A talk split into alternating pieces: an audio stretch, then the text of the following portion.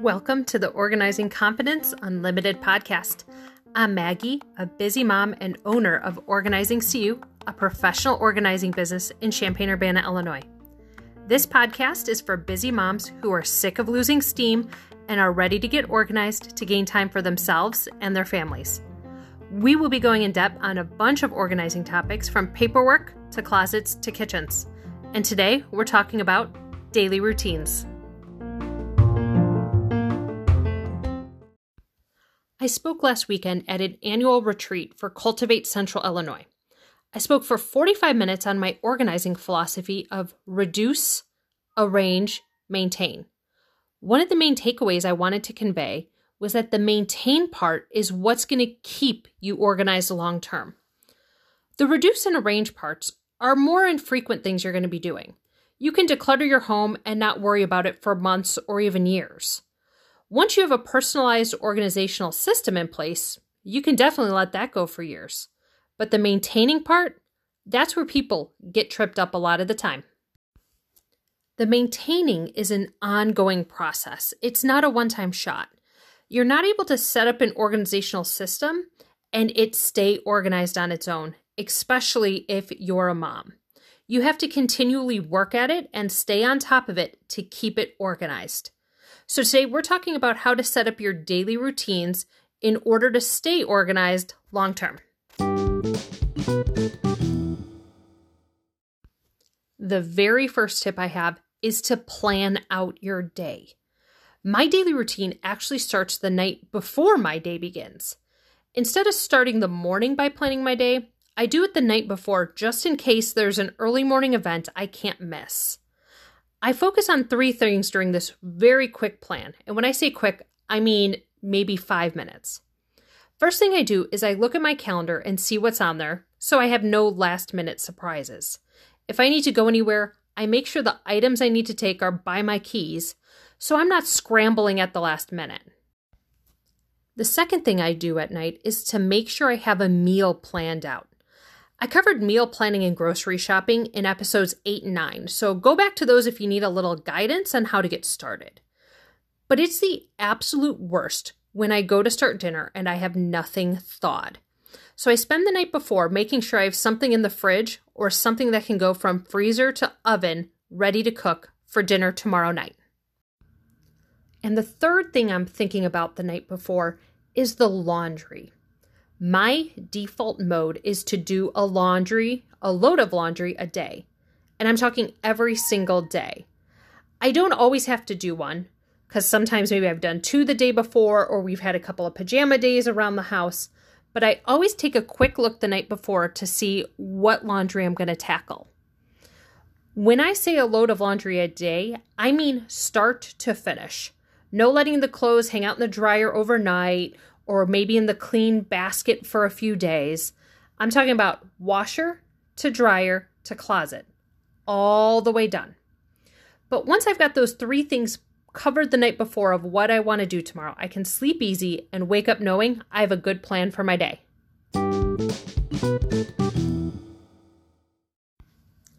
As I start my day, I try to jump into laundry as soon as I can.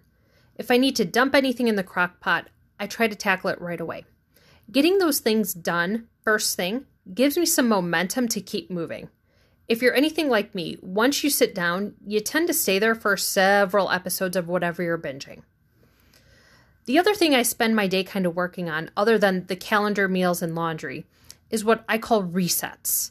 You're going to try to get your house picked up, at least somewhat, during the day. I'm going to be realistic and tell you that I know your house is not going to be picked up all day long. My house isn't. I know yours isn't going to be. You know it's not. Even your kids know that.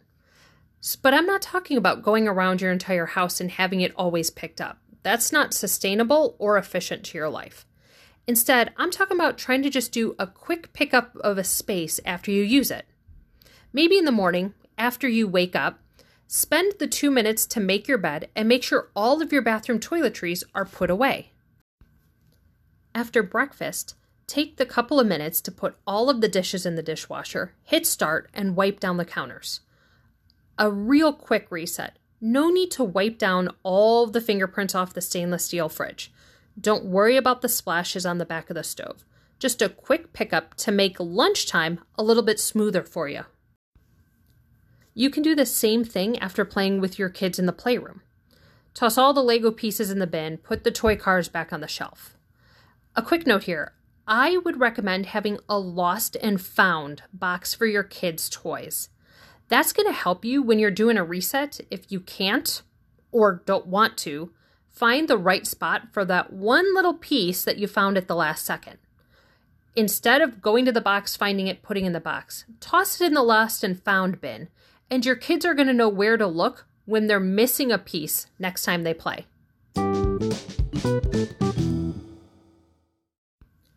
Try to start doing those little things here and there throughout your day so you're not completely overwhelmed at the end of the day or on the weekend.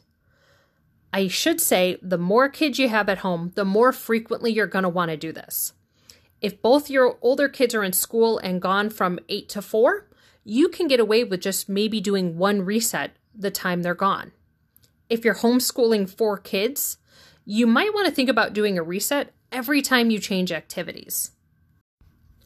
When you're doing these resets, you can have one of two mindsets the one touch rule or the two minute rule. You can even do a combination of them since each one kind of depends on the item and the time you have. The one touch rule is to take care of an item the moment you touch it, start to finish. Going back to my laundry reference earlier, it's taking the clothes out of the dryer, folding it, and putting it away all at one time not letting it sit in a basket at any point.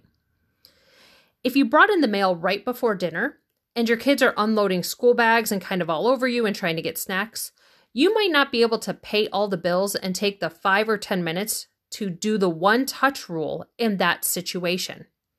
Instead, you might do the two minute rule, which is if you can do it in under two minutes, do it now.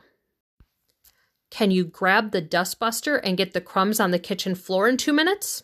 Do it now. Can you put today's clothes in the hamper and hung back up on hangers? Do it now. You might not be able to get everything done in two minutes, but you sure can get a lot done.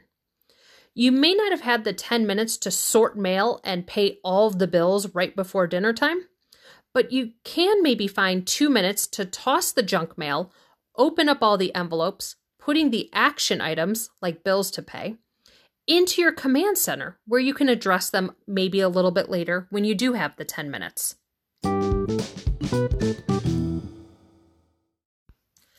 That brings me to the point that you should definitely have a command center. It doesn't have to be big, it doesn't have to be complicated, but having a centralized place where you keep important papers and items is going to be key to the organization and your daily routine. When I was single, my command center was in the middle of my small dining room table because honestly, I ate in front of the TV anyways. After I got married, a small three tier tabletop letter sorter was enough. Just a spot to put upcoming bills to pay and weddings to get presents for, stuff like that. Kids really do make everything more complicated. Now I have a bunch of extra stuff for school and their lives. List of classmates for Valentine's cards, upcoming field trip slips, sports info, all of that. I recently invested in a three foot by four foot bulletin board to hang near my kitchen. I've added some of my lists that were hidden away on a shelf. Out of sight, out of mind, right? Now I can see my grocery list at a glance and add stuff to it very easily, which means other people can add stuff just as easily as well. I've also put a list of vegetables I've got in the fridge to help prevent them from getting lost in the back as it goes. Our menu for the week is up there, so I'm not constantly being asked what we're doing for dinner. Getting those lists in one spot has really helped organize my family life.